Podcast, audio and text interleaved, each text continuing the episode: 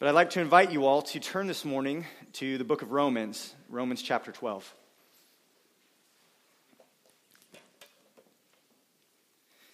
In the book of Romans, we have Paul's magnum opus.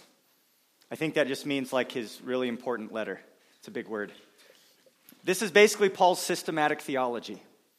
We find Paul's theology unpacked and explained in detail and at length. This theological masterpiece expounds the depths and the heights of God's righteousness in the gospel. Romans tells us that we're made righteous through faith in Christ according to God's sovereign grace. After reasoning and explaining and illustrating and unpacking these truths, Paul builds to a triumphant and worshipful crescendo in chapter 11, verse 33. He says, Oh, the depths of the riches and wisdom and knowledge of God. How unsearchable are his judgments and how inscrutable his ways. For who has known the mind of the Lord? Or who has been his counselor? Or who has given a gift to him that he might be repaid? For from him and through him and to him are all things. To him be glory forever. Amen. And Paul could have just stopped right there. He could have thrown down his pen dropped the mic, and said, Boom, that's done. I just told them exactly what is true. But Paul's not done. Because he, he doesn't only want his readers, including us, to understand what is true. The Apostle Paul, and more importantly, the Holy Spirit who inspired his writings, wants us to live in light of these truths. So, in light of God's mercy to us, as it's revealed in the gospel, how should we live? Well, Paul says, I'm glad you asked. I'll give you five more chapters of practical instruction on how you should live in light of these truths. And here in Romans chapter 12, in our text this morning, Paul piles up a list of commands for believers. You know, there's different types of scripture. We have stories, we have parables, we have poetry. This is a bullet list that just lays out several key instructions for us. In the first part of chapter 12, he speaks of living a life of wholehearted devotion to God. We are to be living sacrifices. That's verse, verses 1 and 2. Then Paul speaks of our place in the church. We are to humbly use our gifts and embrace our unique roles in the body. That's verses 3 through 8. And then in verses 9 through 21, Paul begins to speak about how we must relate to other people, both those within and outside the church. And this will be our text for this morning, specifically focusing on verses 9 through 18. Let's pick it up in verse 9. Here's the bullet list Paul gives us. Let love be genuine. Abhor what is evil. Hold fast to what is good. Love one another with brotherly affection. Outdo one another in showing honor. Do not be slothful in zeal. Be fervent in spirit. Serve the Lord. Rejoice in hope. Be patient in tribulation. Be constant in prayer. Contribute to the needs of the saints and seek to show hospitality. Bless those who persecute you. Bless and do not curse them. Rejoice with those who rejoice. Weep with those who weep. Live in harmony with one another. Do not be haughty, but associate with the lowly. Never be wise in your own sight. Repay no one evil for evil, but give thought to do what is honorable in the sight of all. If possible, so far as it depends on you, live peaceably with all. Lord, as we come to your word today, we come acknowledging that your word is true. It is true in all times, for all people, in every situation. We come acknowledging that your word has absolute authority. So, Lord, we ask you to speak to us. Use your word to expose the sin in our hearts, to shine light on the things that you desire to change in us. Lord, give us a teachable spirit. Help us to be not just hearers, but doers of your word. We pray for this help in the name of Jesus. Amen. So, why does Paul give so much instruction as to how we are supposed to relate to other people? Maybe you're thinking that as you read through this pretty long list. You might wonder are relationships really that important? I mean, if I'm right with God, isn't that all that matters? No, relationships do matter. Relationships are, first of all, an aspect of our nature. We're told in the book of Genesis that we were made in the image of God. And since eternity past, God the Father, God the Son, God the Holy Spirit, this triune, three in one God, has enjoyed perfect relationship, mutual love and delight and harmony. And this triune God has created us with a capacity for relationship with Him and relationship with each other. So, relationships are what we are made for. Secondly, these relationships in the church are a result of redemption. The gospel saves us and places us into, get this, the body of Christ, the family of God the temple of the Holy Spirit. Peter says we're living stones built together. All of these metaphors assume the interconnectedness and interdependency of believers. Third, relationships are central to our mission. This is why we're talking about it this month. Relationships are the context in which discipleship happens. If relationships in the church are weak or non existent, we are not faithful disciples, and we will fail in our mission to help other people grow in their faith. So there's many commands in this text that we've just read a few moments ago, and they don't all deal specifically with relationships. So what I want to do is highlight those that are relational in nature. And the temptation is to preach an entire sermon on each one of these, and they would all deserve that. But I just want to touch on them each briefly and identify for you this morning seven goals for relationships in the church. So you can be looking for these seven goals as we walk through the text. The first we find in verses 9 through 10, and it's love. Love. This is the first goal. Let love be genuine. Abhor what is evil, hold fast to what is good. Love one another with brotherly affection. Love. We know from the teaching of Jesus that love is the summary of the law. He says, Love the Lord your God with all your heart, soul, mind, and strength, love your neighbor as yourself. On these two commandments hang all the law and the prophets.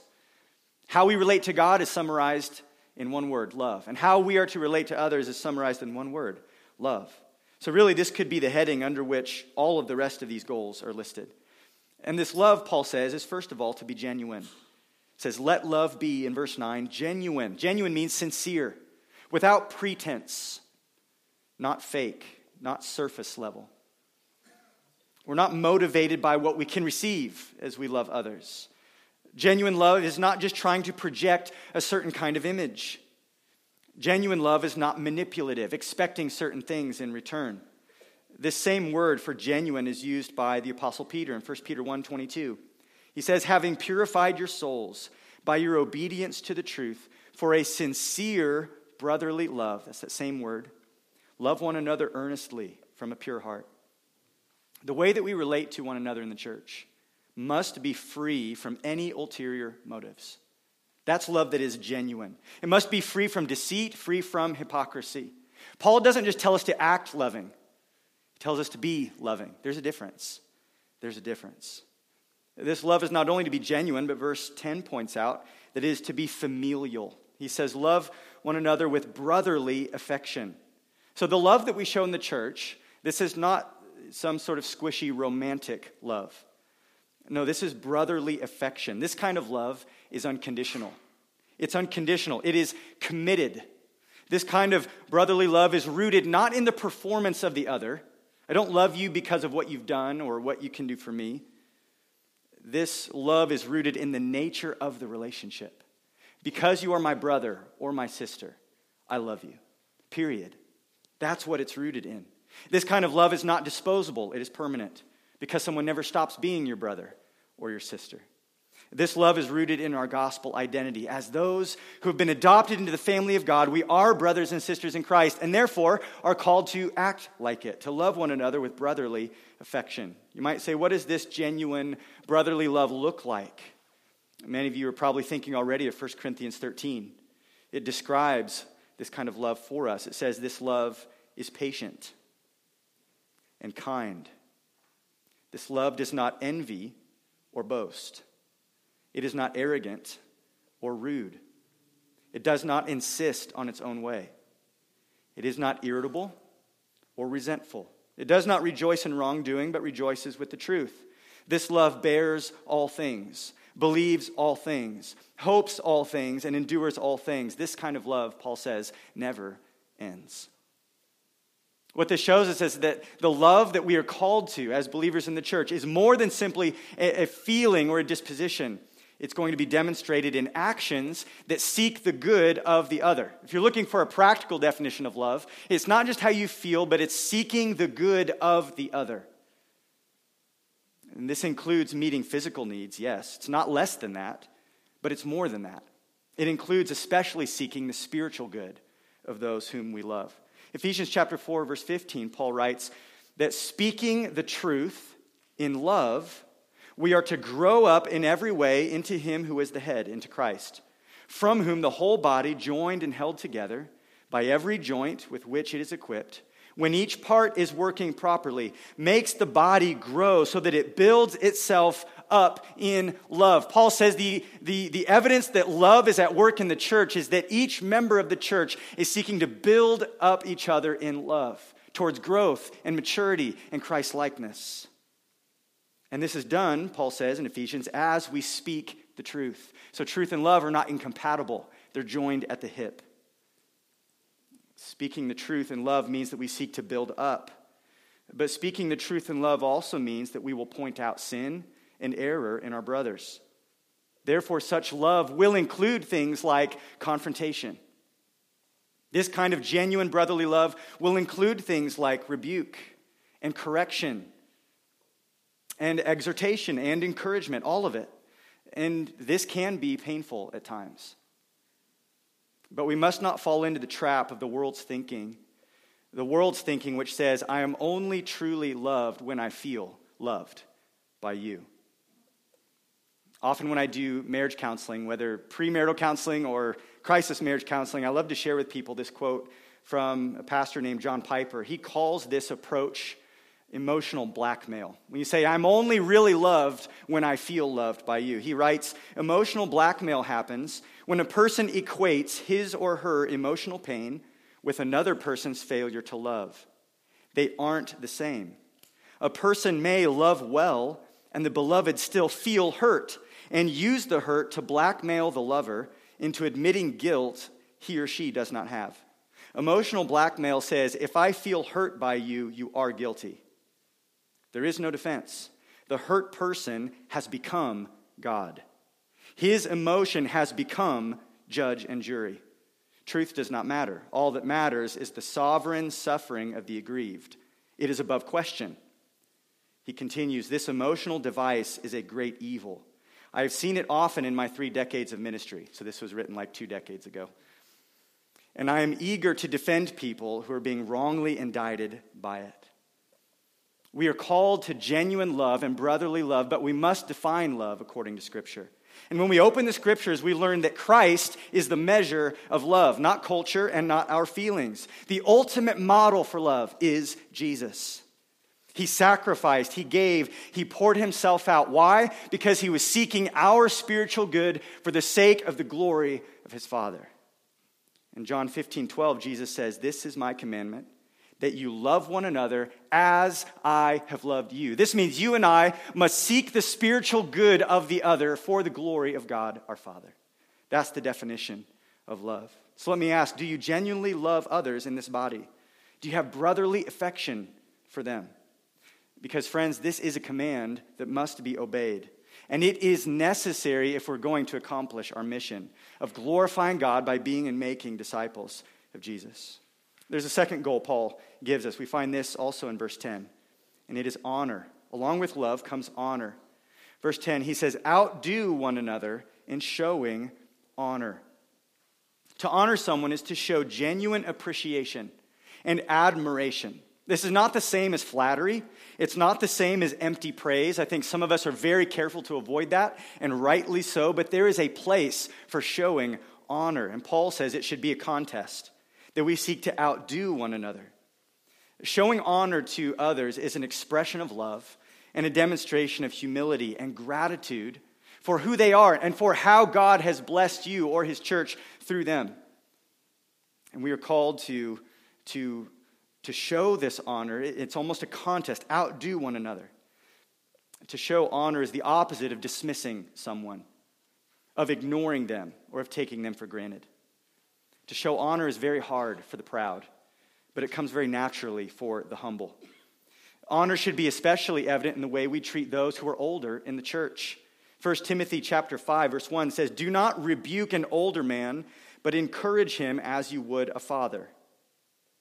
There's a measure of honor that's shown even in confronting the sin in brothers or sisters who are older than us. It says in verse 2, it says to treat older women as mothers, younger women as sisters in all purity. Honor widows who are truly widows. And he explains that these are the older women who have genuine needs, and they are to be shown a specific type of honor.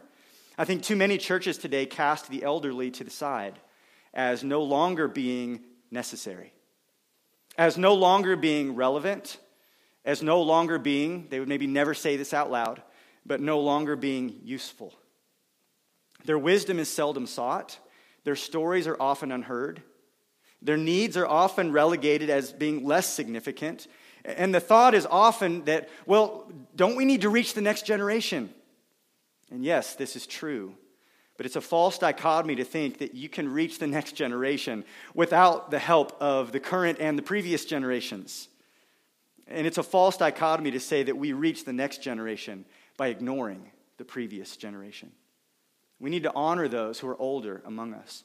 We are also to honor those who lead in the church and faithfully serve. In Philippians 2:29, Paul writes concerning his apprentice Timothy. He says to Philippians, he says, "So receive him in the Lord with all joy and honor such men, for he nearly died for the work of Christ, risking his life to complete what was lacking in your service to me."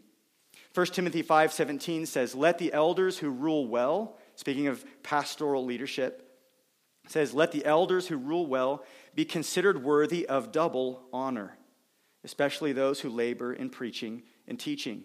Hebrews 13, verse 17 says, Obey your leaders and submit to them, for they are keeping watch over your souls as those who will have to give an account. Let them do this with joy and not with groaning, for that would be of no advantage to you. There's honor shown in the church to the authorities God has established. 1 Peter 2:17 just opens it wide up and says we are to honor everyone. Everyone, old or young. Whether it's the pastor of the church or the brand new believer, whether it's the unsaved visitor, we are to show honor to everyone. Disrespect, dishonor, dismissing others as not worth our time or attention or appreciation. This is not the way that we are to relate to anyone in the church. All are owed a measure of honor. Honor. This is a goal for relationships in the church love, honor, and then third, generosity. Generosity. Verse 13. Paul writes, contribute to the needs of the saints. Contribute to the needs of the saints. Love, in its nature, gives. And Paul exhorts us here to be generous, to be generous with our money, to be generous with our things, to be generous with our time.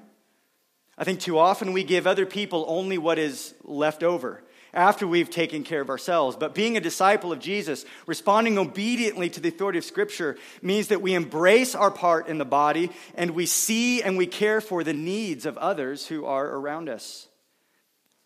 One of my pastor friends recently said it this way He said, I don't have a wallet. God has a wallet and I carry it. And that's really the perspective we need because it could be that God wants to provide for one of his children through your giving.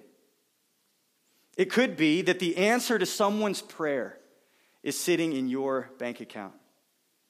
It's possible that someone has a need today that could be met if you were to give of your time, of your expertise, of your effort and energy. The reason, friends, that God has supplied you with resources is so that you can be generous with them. We see this in 2 Corinthians 9, verse 10. It says, He who supplies seed to the sower and bread for food will supply and multiply your seed for sowing and increase the harvest of your righteousness. You will be enriched in every way to be generous in every way, which through us will produce thanksgiving to God. Did you hear what Paul said? He said, You will be enriched in every way, not so that you can simply enjoy a more comfortable life. He says, You will be enriched in every way to be generous in every way. Our generosity to others is really a response to God's generosity towards us, isn't it? When we reflect on all that we have been given, Romans 8:32 says, "He who did not spare his own son, but gave him up for us all, how will he not also with him graciously give us all things?" God is a generous God, and our goal as disciples is to grow in godliness, to be like our heavenly Father. Ephesians 5:1 says, "Be imitators of God as beloved children." So let me ask you, would anyone ever accuse you of being generous? Would anyone look at your life and see the family resemblance, to see that you are like your Heavenly Father in terms of generosity. I'm afraid some of you may have never gotten to experience the joy of sacrificial giving to the needs of others. You're missing out, and so are other people. Many of you in this room have. You've demonstrated this kind of generosity. I praise God for that and you know the sweetness and the joy of being used by God, of having open hands and seeing God meet the needs of others through your generosity.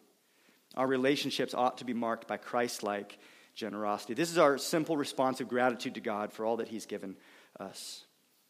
There's a fourth goal. It's also in verse 13, and this is hospitality. Hospitality. He says, contribute to the needs of the saints and seek to show hospitality. Now, this hospitality that Paul's talking about here is probably not what you think. I can just encourage you guys in the room you don't need a subscription to Better Homes and Gardens, you don't need a Pinterest account. You can still be hospitable, okay? The Greek word for hospitality here has the sense of loving foreigners or, or entertaining strangers. It means that you see those who are out of place, you see those who are in need of welcoming, and you eagerly bring them in. This is a common instruction in the New Testament, and it is to be especially practiced in the church. 1 Peter chapter 4 verse 9 says, "Show hospitality to one another without grumbling."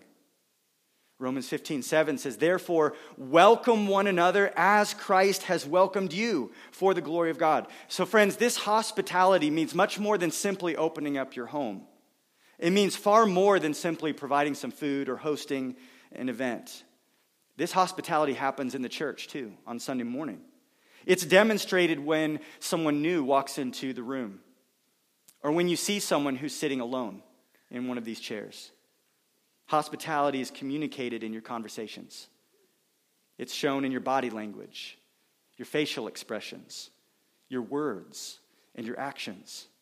And again, this hospitality is not something that's just for women to talk about in their women's Bible studies. Men, if you are single, you aren't off the hook to show hospitality. Men, if you are married, this isn't your wife's job to show hospitality. We are the leaders of our homes and of our church, and we are accountable and responsible for whether or not this command gets obeyed in the context of our homes and our churches. Men, we need to take responsibility for this. This virtue is to mark all mature Christians, which is why, coincidentally, it must be exemplified by pastors. Believe it or not, according to 1 Timothy 3 and Titus 1, someone who is not hospitable is not qualified to be a pastor in the church of God. Let me ask you some practical questions. Do you see your home as a retreat from ministry or as a resource for ministry? It's a good question to ask. Remember, just like it's God's wallet in my pocket, it's also God's house or God's apartment or God's duplex. And He tells us to be hospitable with His stuff. Let me ask do you make excuses for being inhospitable? There's a lot of excuses we can come up with. I thought of a couple. You could probably help me think of more. Some of us would say, you know what? I'm very introverted. It's just my personality. And so, really, hospitality is not my gift, and I'll just let the other people do that who are way better at it than I am. Let me just translate that for you so that you can hear it the way God hears it. To God, here's what that sounds like I have a special pass, and I don't have to obey your command.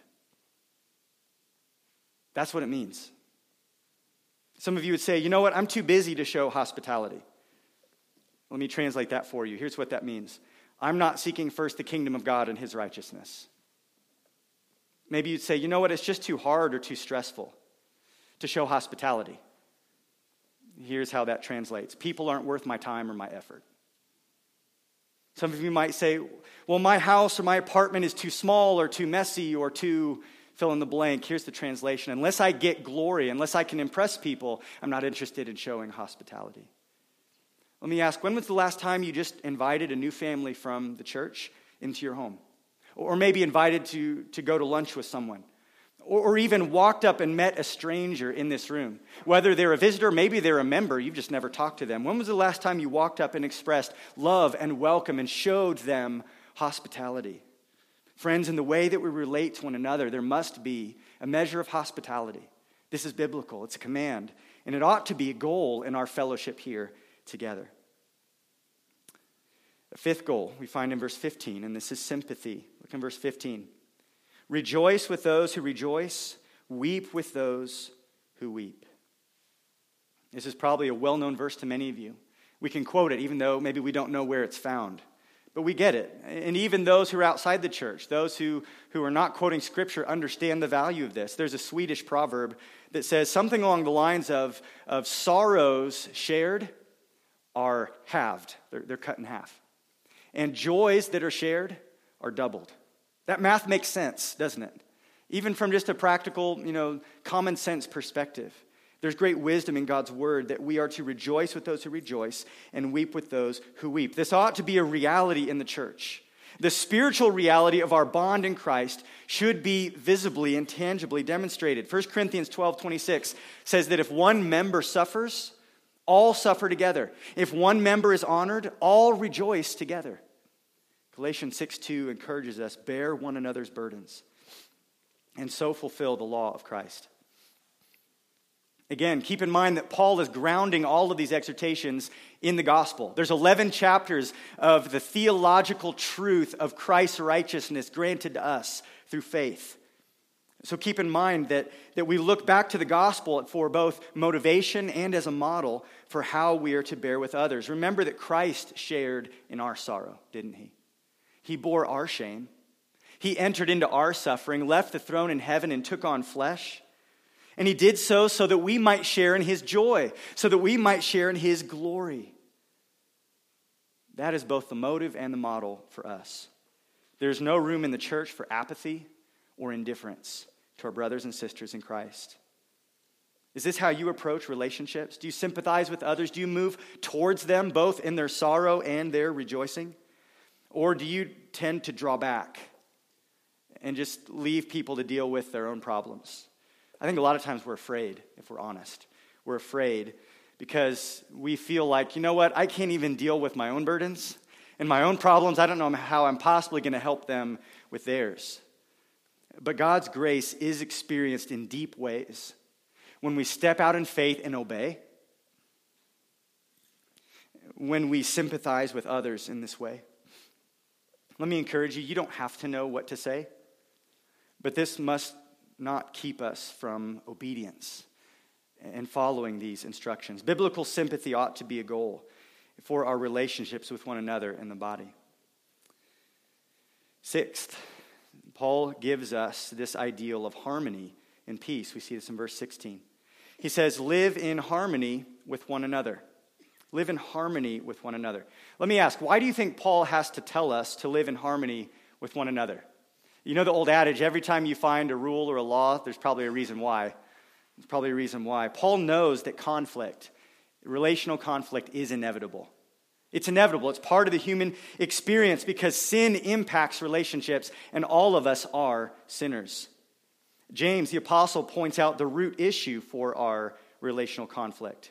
He says it's our warring desires, desires that are in conflict with one another. We desire control or we desire approval from other people, or we desire cooperation, or we desire comfort. And when someone else e- either gets in our way, or won't deliver what it is that we want more than anything in the world, or threatens to take away something we hold most dear, that is the recipe for conflict. James 4, verse 1 says, What causes quarrels and what causes fights among you? Is it not this? that your passions are at war within you. You desire and do not have, so you murder. You covet and cannot obtain, so you fight and quarrel. The word James uses here for passions in the ESV is translated in other places lusts.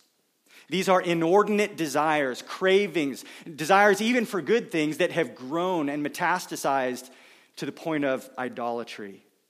This is really disordered worship. Paul or James rather calls it coveting. We were reminded last weekend, those of us guys who went down to the Ironman Summit, of this practical definition for idolatry that an idol is anything that you will sin in order to get, or anything that you will sin if you don't get it. This idolatry, James says, is at the heart of our relational conflict. But just because Paul and James both point out that conflict is inevitable, it doesn't mean that we are simply to tolerate it. That's not what that means. We are instead, Paul says, to seek peace. Look in verse 18 of Romans chapter 12. He says, If possible, so far as it depends on you, live peaceably with all. This peace that Paul refers to is a key theme throughout the scriptures, and especially in Romans. Paul tells us earlier in this book that we have peace with God through faith in Christ. And now the practical application is that we are to therefore pursue peace with one another.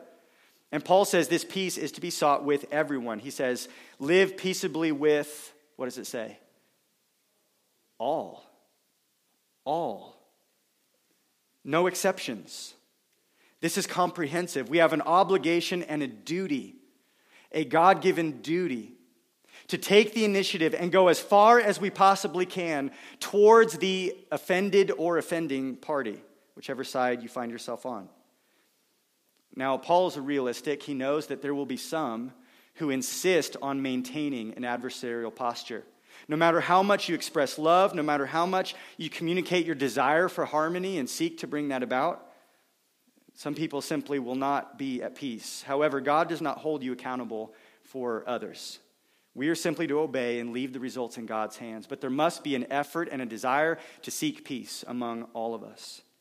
This will require rightly ordered worship in our own hearts, to let go of some of our idols. This will require a willingness to repent for the ways we have sinned against other people. This will require a willingness to forgive, to forgive as we've been forgiven. And it will require willingness to forbear, because the reality is not everything that causes conflict is sin. And sometimes we have to be patient and forbear with the actions and attitudes of, and, or even the inactions of others. Let me just think out loud and wonder. You wonder with me, what would our families and our friendships and our small groups and our church look like if we all practiced this?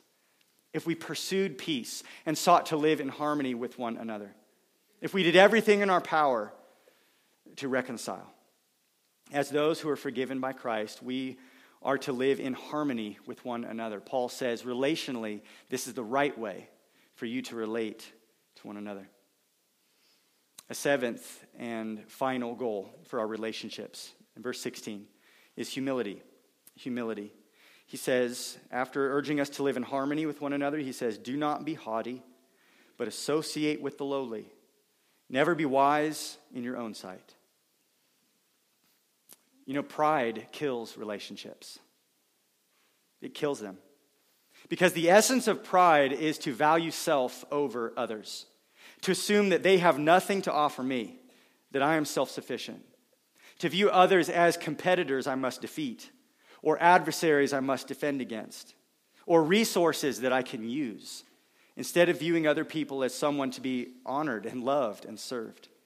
Paul says we must not see ourselves as better than other people says, Do not be haughty, but associate with the lowly. We must consider ourselves to be on equal footing with the lowest of the low. We are not to be wise in our own sight, but are to humbly receive the counsel and insight and help of others.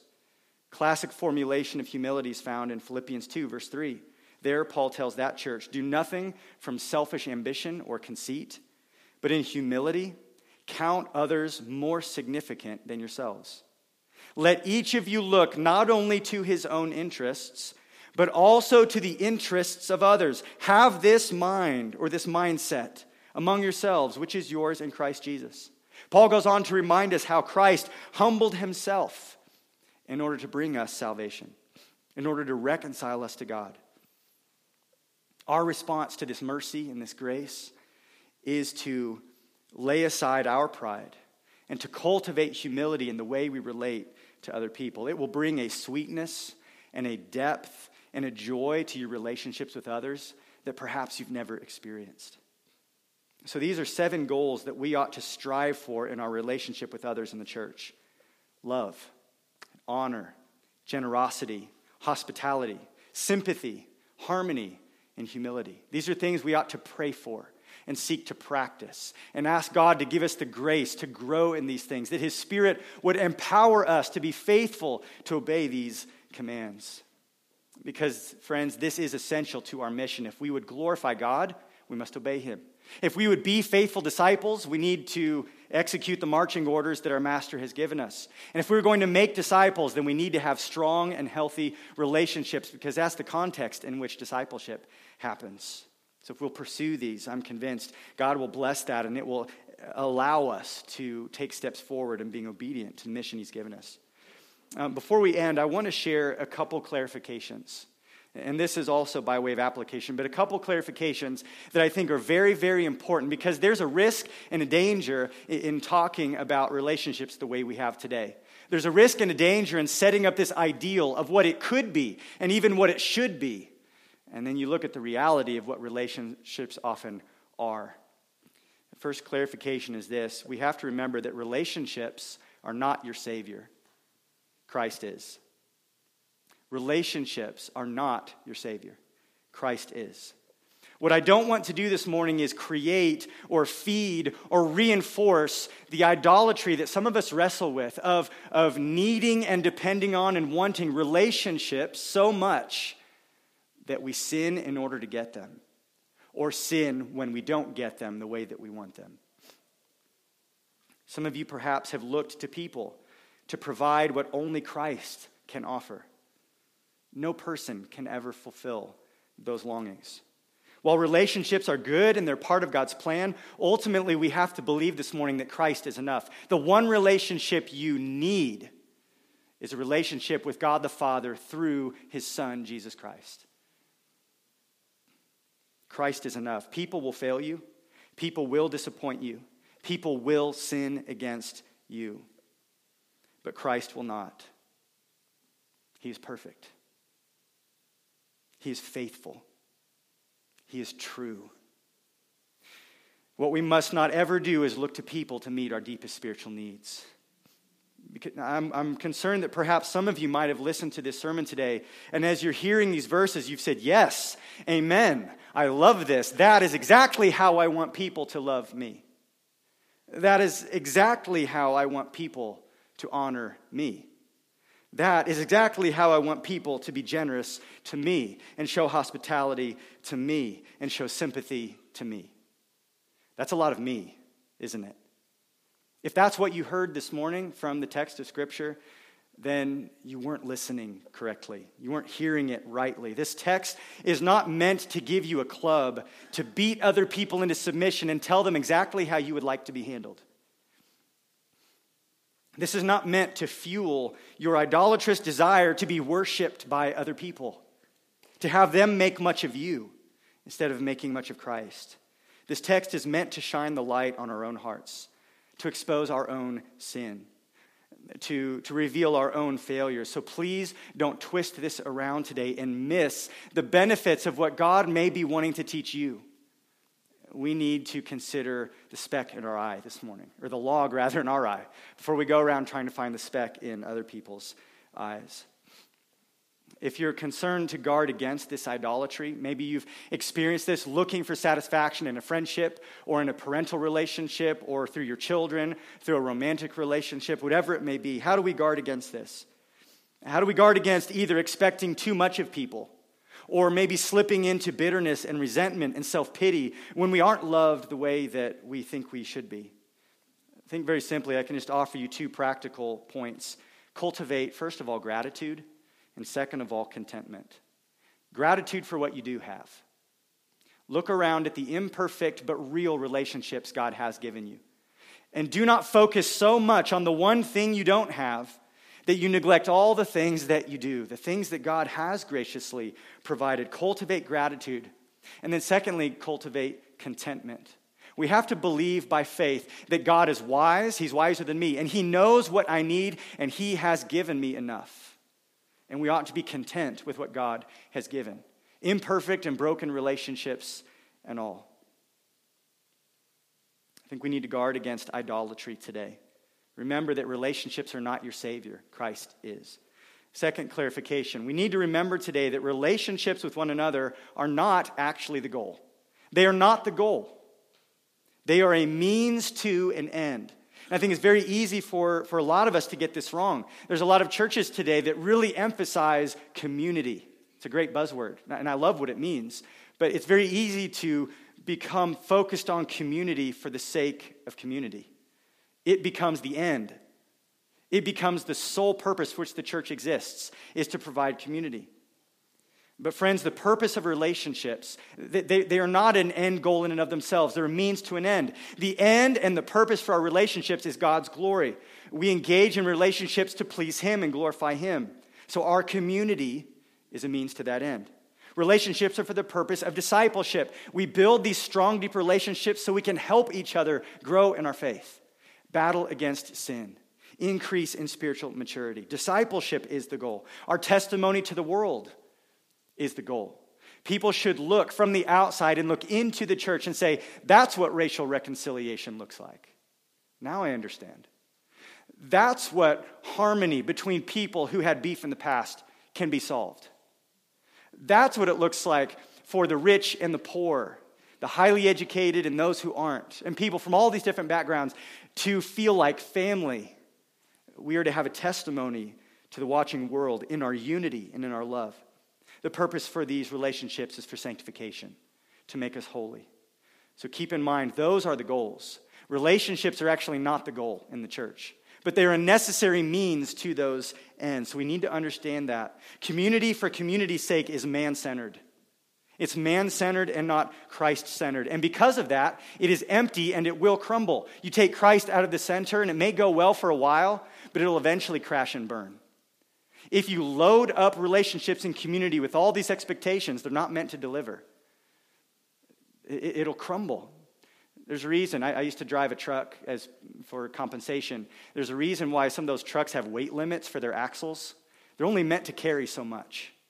Relationships are only meant to carry so much. Keep in mind they're a means to an end. They're not the, the end all, be all. They're not the goal. And then a third clarification, just by way of some practical observations, I want to remind you to keep this in mind that relationships come in all different shapes and sizes and they're all good and all necessary. I think sometimes we have in our minds that we need this one person who can provide this certain type of relationship. And we think that that is the one thing that's missing. If I can have that, all my problems will be solved, and then I'll be happy. Then I'll be at peace. So we look for that one special friend.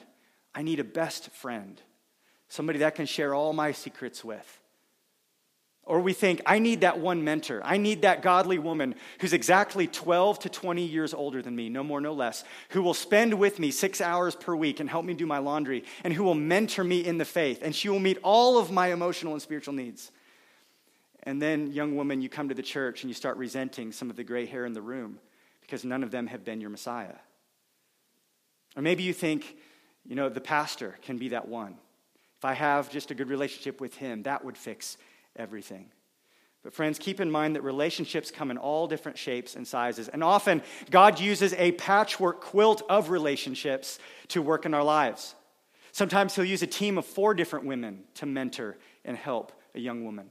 Sometimes He'll use a group of four to five different friends who all relate to a man in different ways and encourage him in his faith. You know, there's the one guy he hangs out with, there's the other guy he studies the Bible with. There's the other guy he gets counsel from. It's kind of a community effort. There are relationships that are at the level of friendship. We should be thankful for that and cultivate that. There are other relationships that take on the form of partnership. We come along side by side with people in the church and we serve together. And that's the dynamic. There's other relationships that are, are a mentorship relationship. And maybe you're the one being mentored or the one providing the mentorship. And then there's very simply the kind of relationship we have with each other as members in the body. Each of those relationships has different levels of interaction, different ways that we engage with each other, but they're all good and necessary.